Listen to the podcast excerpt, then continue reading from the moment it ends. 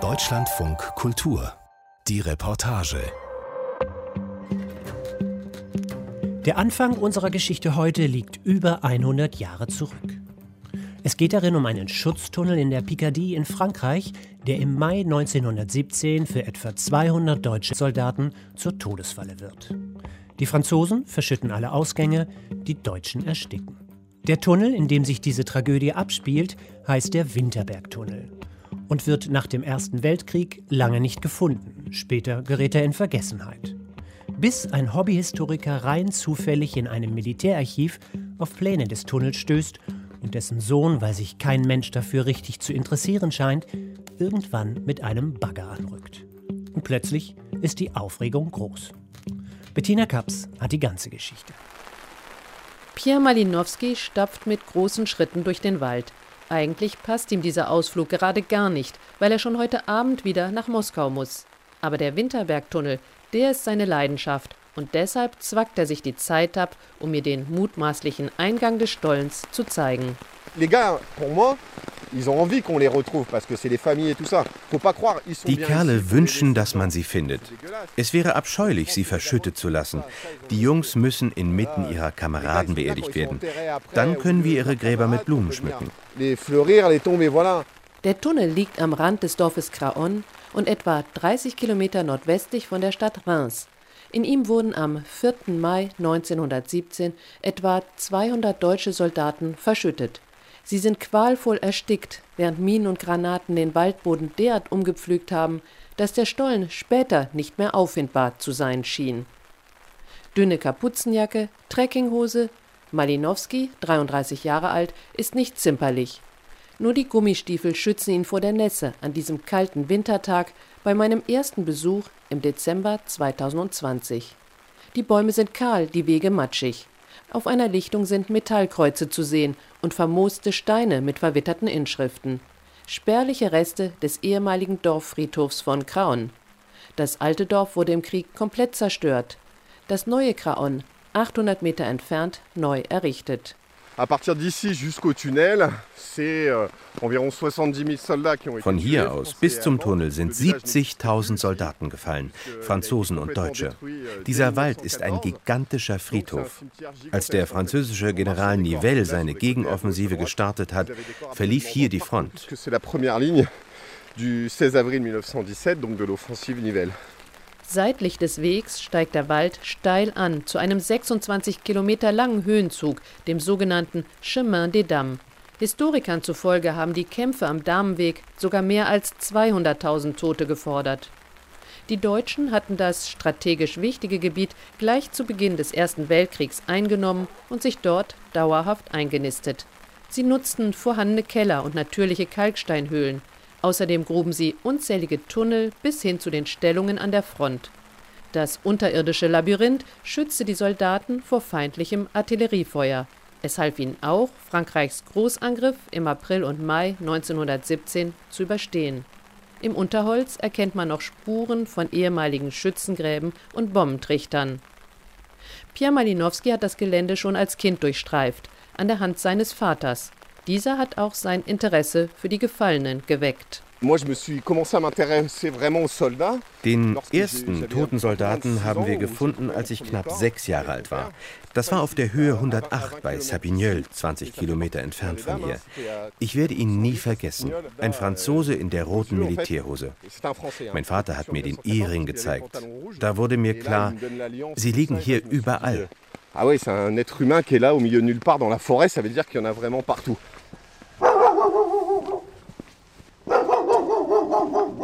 Die Familie stammt aus dem nahegelegenen Orinville. Alain Malinowski, Pierres Vater, wohnt bis heute in dem 500-Seelendorf. Der 63-Jährige sperrt das Rathaus zu. Seit einem Jahr ist er hier Bürgermeister. Malinowski, anders als sein Sohn ein scheuer und sensibler Mann, zeigt auf die Kirche, die kleine Grundschule und die niedrigen Häuser im Einheitsstil. Le village a été euh, entièrement détruit, rasé par, euh, par l'artillerie euh, française. Das Dorf war komplett zerstört. Die französische Artillerie hat es dem Boden gleichgemacht. Den Wiederaufbau haben italienische Einwanderer geleistet. Später kamen Polen, um auf den Bauernhöfen zu arbeiten. Daher auch sein polnischer Familienname. Oranville wurde im September 1914 von deutschen Truppen besetzt und vier Jahre lang als Ruheort genutzt, erzählt er später am Küchentisch. Deshalb wurde das Dorf von Franzosen beschossen. Die Erzählungen der alten Dorfbewohner haben ihn als Kind gefesselt. Wir fanden damals noch viele Überreste, wenn wir durch Wälder und Felder liefen. Helme, Waffen, Munition. Wir haben damit gespielt. Er zieht eine französische Ausgabe von Ernst Jüngers in Stahlgewittern aus dem Regal. Der berühmte, aber politisch umstrittene Autor war 1915 in Oranville stationiert. Seine Erinnerungen beginnen mit einer Beschreibung des Dorfs und wie er dort seinen ersten Granateinschlag erlebte. Dieses Buch hat bei mir die Begeisterung für die hiesige Geschichte ausgelöst. Ich wollte erfahren, wer die Kämpfer waren, wie sie vorgegangen sind und was diesen Krieg überhaupt ausgelöst hat. Alain Malinowski schrieb an Jünger und der antwortete sogar. Jüngers Briefe und Karten bewahrt er, zusammen mit all den anderen Unterlagen zum Winterbergtunnel, sorgfältig in einem Ordner auf. Zu jener Zeit fuhr Malinowski jeden Morgen vom nahegelegenen Reims aus mit dem Zug nach Paris, wo er als Metrofahrer arbeitete. Zwischen seiner Ankunft und dem Beginn der Schicht hatte er stets ein, zwei Stunden Zeit. Die verbrachte er im Militärarchiv von Vincennes. Tagtäglich vertieft er sich dort in Dokumente, für die sich seit ihrer Freigabe niemand zuvor interessiert hatte. Alain Malinowski umso mehr. Er schrieb ein Buch über den Krieg am Chemin des Dames. Les Allemands étaient là, étaient en France, n'avaient pas du tout die Deutschen wollten ihre Stellungen auf keinen Fall aufgeben. Deshalb hatten sie komfortable Stollen und Gräben gegraben. Die Franzosen haben das Tunnelsystem dank der Auskünfte von deutschen Kriegsgefangenen kartografiert. Bei meinen Recherchen bin ich rein zufällig auf diesen Tunnel gestoßen. Et puis j'ai découvert ce tunnel-là euh, par hasard.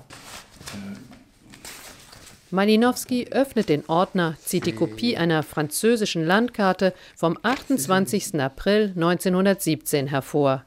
Darin ist der 260 Meter lange Tunnel erstmals eingezeichnet.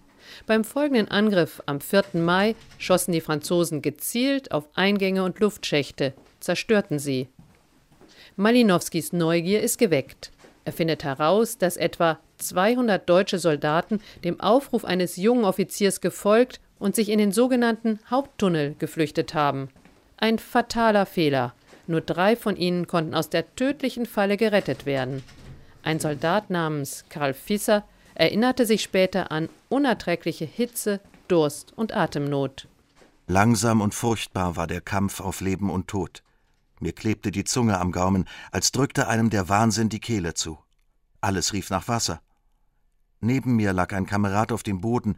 Er rief mit brechender Stimme, wir möchten ihm die Pistole laden. Als die Deutschen das Terrain später zurückerobert hatten, schickten sie einen Suchtrupp aus.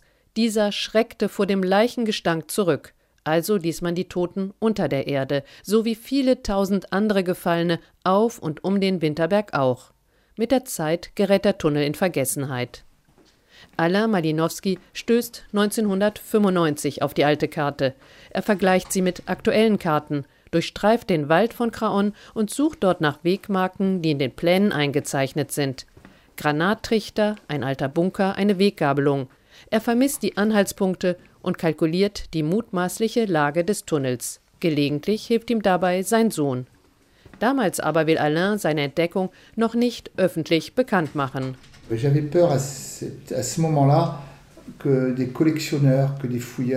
Ich hatte Angst, Sammler und Plünderer anzuziehen. Der Ort sollte geheim und geschützt bleiben. 14 Jahre später ist sich Malinowski seiner Sache dann so sicher, dass er offizielle Stellen in Frankreich und Deutschland benachrichtigt. Im Sommer 2010 schreibt er sogar an die Bundeskanzlerin. Madame Merkel ne m'a pas répondu. Bon, Frau Merkel hat mir nie geantwortet. Sie hat Wichtigeres zu tun. Aber ihre Mitarbeiter hätten reagieren können. Immerhin geht es um mehr als 200 vermisste deutsche Soldaten. Der Volksbund Deutsche Kriegsgräberfürsorge hat dann einen Vertreter hergeschickt. Er ist zusammen mit dem französischen Verantwortlichen in den Wald gekommen. Ich habe sofort gespürt, das wird nichts. Viel zu teuer, hieß es von französischer Seite. Der Deutsche schien mir sehr interessiert zu sein. Aber danach habe ich nie mehr was gehört.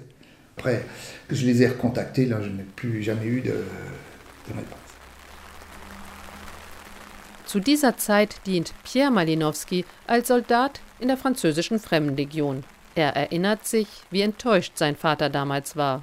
Euh, ich habe gesagt, los, lass uns graben. Aber er sagte, nie im Leben, das ist gefährlich, viel zu tief und illegal. Ich wollte aber trotzdem eine Aktion organisieren und den Beweis erbringen. Da drohte mir mein Vater, dass er mich bei der Gendarmerie anzeigen würde. Er wollte mich beschützen. Also habe ich es gelassen. Doch das Entdeckungsfieber ist längst auf Pierre übergesprungen. Der junge Mann ist ein Draufgänger. Er wirkt gewinnend und kumpelhaft aber sein Ego geht oft mit ihm durch. 2014, die Armee hat er inzwischen verlassen, wird er für kurze Zeit Assistent des rechtsextremen Europaabgeordneten Jean-Marie Le Pen in Brüssel. Von dort knüpft er erste Kontakte nach Moskau. Als er 2016 bei eigenmächtigen Grabungen am Darmweg plötzlich einen russischen Gefallenen findet, vertieft das seine Beziehungen nach Russland noch. Er gründet eine französisch-russische Geschichtsstiftung und gräbt heute quasi hauptberuflich in Russland. Ein Oligarch finanziert ihn dabei. Auf Facebook zeigt sich Pierre Malinowski händeschüttelnd mit Staatspräsident Putin. 2019 landet er dann einen Volltreffer. Unter einer Diskothek in Smolensk entdeckt er die Überreste eines Generals namens Gudin, der 1812 bei Napoleons Russlandfeldzug getötet wurde. Um die DNA-Analyse des Skeletts zu veranlassen, setzt er sich wieder einmal über alle Regeln hinweg.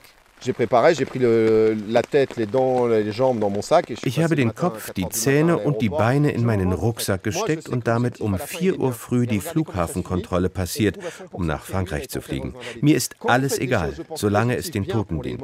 Und der Erfolg zeigt mir, dass mein Handeln gut ist. Diese spektakuläre Ausgrabung verschafft ihm nun auch in Frankreich Kontakte in hohe Politikerkreise, bis hin zum Gedenktagsberater von Staatspräsident Macron. Die Zeitung Le Monde hat Pierre Malinowski einen langen Artikel gewidmet, mit Fotos, auf denen er im Hof des Élysée-Palastes posiert. Et moi, je me suis dit, bah, maintenant qu'on a quand même ce côté euh, médiatique et surtout respect, ils savent ce qu'on fait. Da habe ich mir gesagt, bei so viel Medienrummel und Respekt für meine Arbeit nehme ich mir jetzt den Winterbergtunnel vor. Über Weihnachten 2019 war ich kurz in Frankreich und habe meine Kumpel gefragt, macht ihr mit? Wir öffnen den Stollen, erbringen den Beweis, machen nichts kaputt und schließen ihn wieder. Pierre Malinowski läuft tiefer in den Wald von Krauen. Er guckt die Bäume zu seiner Linken genauer an, so als ob er ein Indiz suche, biegt vom Weg ab und steigt querfeldein einen Abhang hoch. Die Erde ist mit rötlich-braunen Herbstblättern bedeckt, aber mitten im Hang ist eine Furche zu sehen. Heller Sandboden lenkt den Blick dort auf ein frisch gegrabenes Loch. Das sieht ja ganz anders aus als vorher. Hier gab es keine Furche, sondern nur Büsche und Bäume. Die sind wohl dabei, alles vorzubereiten. Mit die meint er den Volksbund Deutsche Kriegsgräberfürsorge. Tatsächlich war der Verein inzwischen mehrmals mit Fachleuten vor Ort und hat dort geophysikalische und seismische Untersuchungen vorgenommen. Journalisten durften noch nie dabei sein. Auch deshalb begleite ich Malinowski. Als Pierre Malinowski und seine Helfer vor gut einem Jahr mit Hacke und Schaufel anrücken, ist der Waldboden noch völlig unberührt. Nach mehreren Versuchen stoßen sie auf verkohltes Holz. Aber das genügt Pierre nicht. In der Nacht zum 2. Januar 2020 rückt er sogar mit einem Bagger an und buddelt noch tiefer.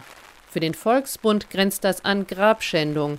Für die Archäologen der französischen Kulturbehörde ist es eine Straftat, die geahndet werden muss. Malinowski weiß, dass die Staatsanwaltschaft ermittelt und ihm eine Anzeige droht. Der junge Mann, vorher so gesprächig, ziert sich plötzlich. Auf die Frage, ob Medienberichte stimmen, wonach er auf zwei Leichen, zwei Maschinengewehre, Munition und eine Alarmglocke gestoßen ist, grinst er nur. Euh, euh, Was wir gefunden haben, das verrate ich nicht. Sonst machen sie uns noch mehr Geschichten. Vielleicht einen Helm, gewiss, viele Gasmasken.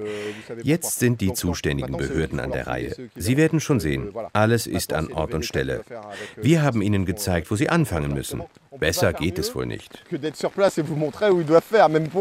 Damals filmt und fotografiert Malinowski seinen Fund, nimmt zum Beweis die Glocke mit und schüttet das Loch wieder zu.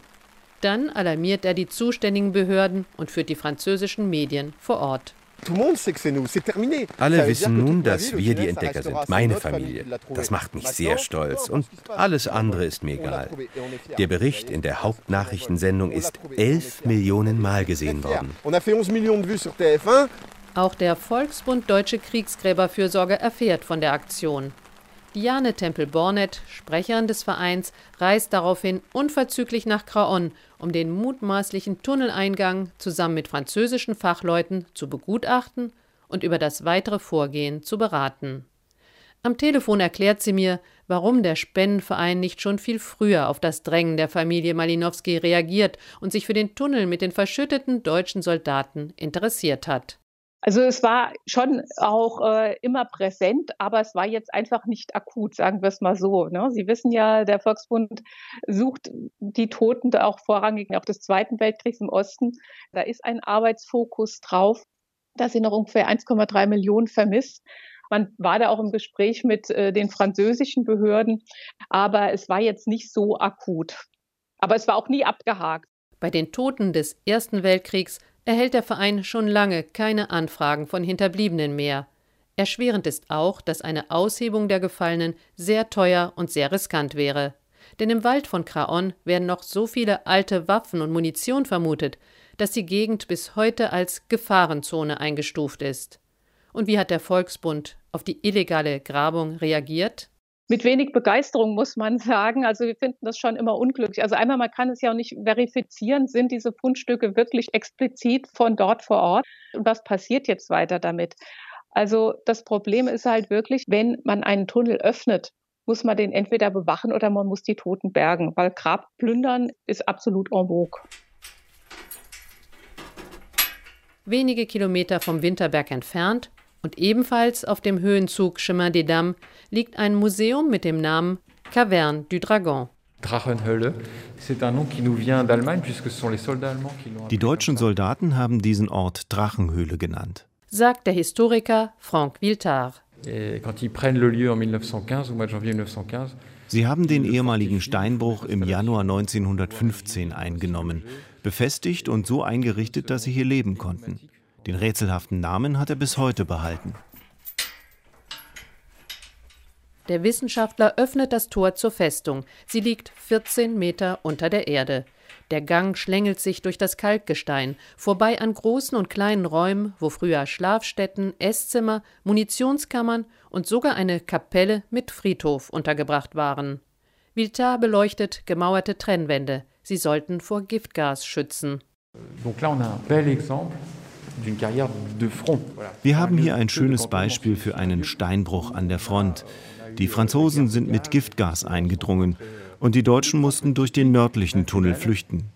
Ähnlich wie hier dürfte es auch im Winterbergtunnel aussehen. Allerdings mit dem Unterschied, dass der Winterbergtunnel in sandigem Boden liegt und nicht so tief. Also ist es dort vermutlich viel gefährlicher. Viltard arbeitet für das örtliche Departement N und ist für den Chemin des Dames zuständig. Vom Winterbergtunnel und seiner tragischen Geschichte hat er erstmals durch Alain Malinowski erfahren und später dann im Landesarchiv von Baden-Württemberg gezielt danach geforscht. Et donc on a vraiment découvert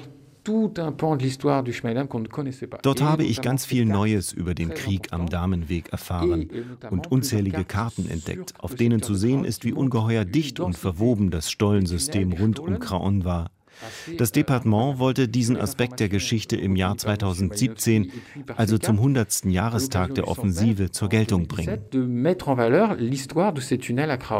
Seither stehen große Schilder am Waldparkplatz von Kraun mit Abbildungen von historischen Karten, Erklärungen und auch Fotos, auf denen deutsche Soldaten am Eingang des Winterbergtunnels zu sehen sind. Et donc on a fait ce, ce, panneau pour quelque part aussi rendre un peu hommage aussi à ces soldats. Wir wollten den Gefallenen die Ehre erweisen und alle uns bekannten Informationen über diese Tragödie liefern. Auf dem Schild ist die Lage des Tunnels erkenntlich, aber nur sein südlicher Eingang, wo heute der Parkplatz ist. Wir haben natürlich aufgepasst, dass der nördliche Eingang nicht drauf ist. Wir wollen ja keine Sucher und Plünderer anziehen. Der Umgang mit den Toten des Ersten Weltkriegs ist ein sensibles Thema, das plötzlich überraschende Aufmerksamkeit bekommt. Namhafte französische Historiker und Archäologen haben die Nacht- und Nebelaktion des Pierre Malinowski jedenfalls kürzlich in der Zeitung Le Monde scharf verurteilt. Zugleich verlangen sie nun eine wissenschaftliche Grabung. Die Körper der Gefallenen seien, Zitat, archäologische Objekte und müssten als solche behandelt werden. Sie einfach nur umzubetten, würde der historischen und wissenschaftlichen Bedeutung nicht gerecht. Franck Viltard stimmt dem zu si les, les récits tels qu'ils sont euh, rapportés par l'historique régimentaire qui date de 1937 wenn die Berichte in der Regimentsgeschichte exakt sind, haben wir hier die Momentaufnahme eines Tunnels vom Mai 1917, als die Schlacht am schlimmsten wütete, mit Männern, Material und Einrichtungen. Das wäre wirklich sehr interessant. Aber selbst wenn er nicht geöffnet wird, so viele Fragen sind noch offen. Warum starten wir nicht ein deutsch-französisches Forschungsprojekt rund um den Winterbergtunnel?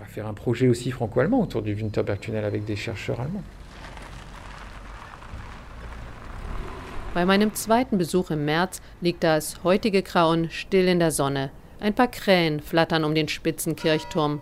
Das überdimensionierte Rathaus dominiert den Ort mit seinen 85 Einwohnern. Eine Schule oder einen Laden gibt es nicht. An diesem Vormittag ist kein Mensch zu sehen. Etwas lebendiger geht es auf dem Parkplatz am Waldrand zu, wo früher das alte Krauen lag. Eine Frau und ihre Kinder packen dort ein Picknick aus. Die Familie stammt aus der Umgebung. Oh, Wir können uns nicht satt sehen an dieser Landschaft. Außerdem ist hier die Geschichte präsent. Das wollen wir auskosten. Auf dem Hügel gibt es einen schönen Aussichtsturm. Leider ist er heute zu. Vom Winterbergtunnel hat die Frau noch nie gehört. Genauso wenig wie das Paar, das gerade zum Spaziergang aufbricht. Offenbar haben sie die Infoschilder neben den Autos gar nicht beachtet. Ein paar Schritte entfernt steht Noël Janteur inmitten von efeu berankten Bäumen. Der stattliche Mann mit dunkelblondem Bürstenhaar und buschigem Schnauzbart stammt aus einer Familie, die seit eh und je in Krauen angesiedelt ist. Der 69-jährige Landwirt ist daher so etwas wie das Gedächtnis des Orts. Er zeigt auf blühende Schneeglöckchen und lila Krokusse. Das Blumenbeet wird von einem schmalen Kreis aus Edelstahl umrandet. Là, on est euh, dans le haut du village, de l'ancien village de Craonne. Wir sind im oberen Teil des ehemaligen Dorfes. Genau hier stand das Haus meines Großvaters. Und ausgerechnet an dieser Stelle im ehemaligen Hof hat ein deutscher Landschaftsarchitekt diesen Friedensgarten angelegt. Aus all dem Elend ist etwas Schönes und Poetisches hervorgegangen. Auf den Horror folgte wieder Leben. Janteur nimmt einen Treppenweg hinauf zur Hochebene mit dem Aussichtsturm.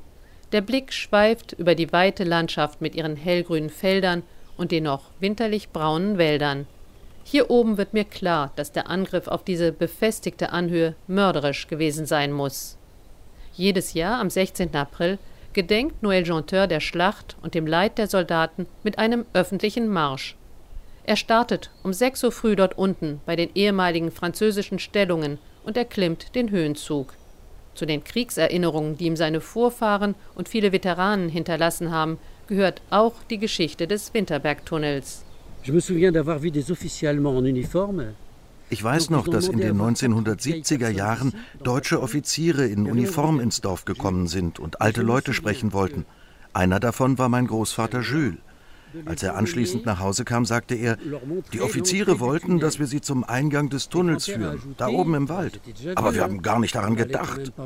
Sie haben sich dumm gestellt. These woods hide a terrible secret, and Pierre Malinowski has found it. He's taken me along what was once a busy German line to the long lost entrance to the Tunnel of Death. Unterdessen ist auch Pierre Malinowski mal wieder kurz aus Russland eingeflogen und hat einen Abstecher nach Kauen gemacht. Das dokumentieren seine Fotos in den sozialen Netzwerken. Darauf ist zu sehen, wie er vor verschiedenen Kamerateams am Tunneleingang steht. Einmal mit der britischen BBC. Noël Jonteur ist entsetzt, dass der fast vergessene Todestunnel immer mehr zu einer Attraktion wird. Einzig und allein für die Nabelschau einzelner Leute, die nach Aufmerksamkeit heischen. Das ist kleinlich, hat aber dramatische Folgen. Der Schaden ist nicht mehr aufzuhalten genau wie bei einer ägyptischen Mumie. Wenn der Sarkophag einmal geöffnet ist, muss der Inhalt sofort bearbeitet werden. Sonst ist es für die Archäologen zu spät. Er hofft, dass die Behörden nun schnell eingreifen werden, um Nachahmer abzuhalten. Und das nicht nur am Winterberg. Euh, euh, Ganz in der Nähe sind noch 80 Franzosen in einem Stollen verschüttet. Auf dem Chemin des Dames liegen doch überall Tote. Die Grabräuber suchen Eheringe, Uhren, Feuerzeuge. Denen geht es nicht ums Andenken, sondern nur ums Geld. Die unerwünschte Entdeckung des Winterbergtunnels hat auch den Volksbund Deutsche Kriegsgräberfürsorge unter großen Zugzwang gesetzt. Diane Tempel-Bornet bestätigt mir am Telefon, dass der Verein die Untersuchungen seit dem Sommer 2020 aktiv vorantreibt. Also wir suchen konkret nach dem kompletten Tunnel. Nach der Sicht des Volksbunds und nach dem Völkerrecht und der allgemeinen Sicht ist es ja so, dass Menschen ihre Menschenwürde nicht verlieren, auch nicht mit dem Tod. Deswegen suchen wir ja auch die Toten und bestatten sie. Also das ist für uns natürlich prioritär. Derzeit wird eine dritte Sondierung vorbereitet. Dazu soll der Stollen teilweise geöffnet und dann mit Hilfe einer Kamera erforscht werden. Erst danach wollen deutsche und französische Stellen über die Zukunft des Winterbergtunnels entscheiden. Schon jetzt suchen die Mitarbeiter des Volksbunds nach Angehörigen. Falls die Toten geborgen, aber keine Familien mehr gefunden werden, ist die Bestattung auf dem nächsten großen deutschen Soldatenfriedhof üblich, sagt Janet Tempel-Bornet vom Volksbund. Das wäre dann die Kriegsgräberstätte im 200 Kilometer entfernten Metz.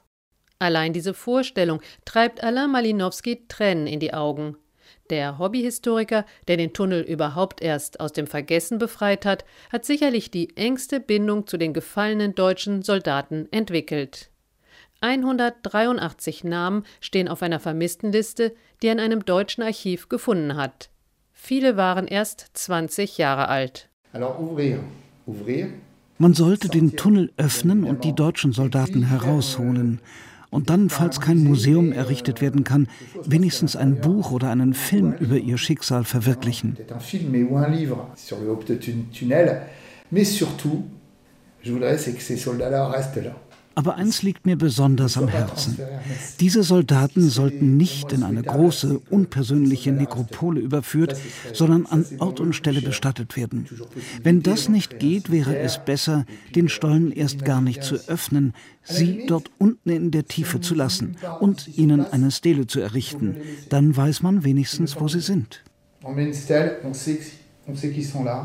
Auf dem Gräberfeld von Metz würde man sie ein zweites Mal vergessen, findet Malinowski. Mit der Totenruhe am Winterberg ist es jedenfalls vorbei. Denn das, was alle Akteure in dieser Geschichte fürchten, ist schon eingetreten. Kurz nach meinem Treffen mit Franck Viltard und Noël Jonteur schickt mir ein Freund von Pierre Malinowski diese Mail.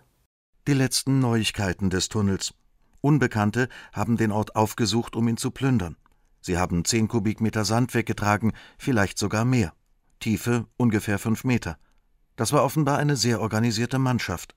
Sie haben Stützbalken vor Ort gelassen. Daher ist anzunehmen, dass sie wiederkommen wollen.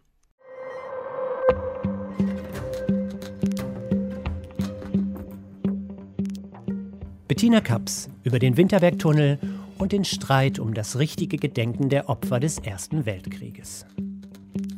Nächste Woche geht es in unserem Podcast um einen Ansatz aus den USA zur Bekämpfung der Obdachlosigkeit, der einer einfachen Philosophie folgt.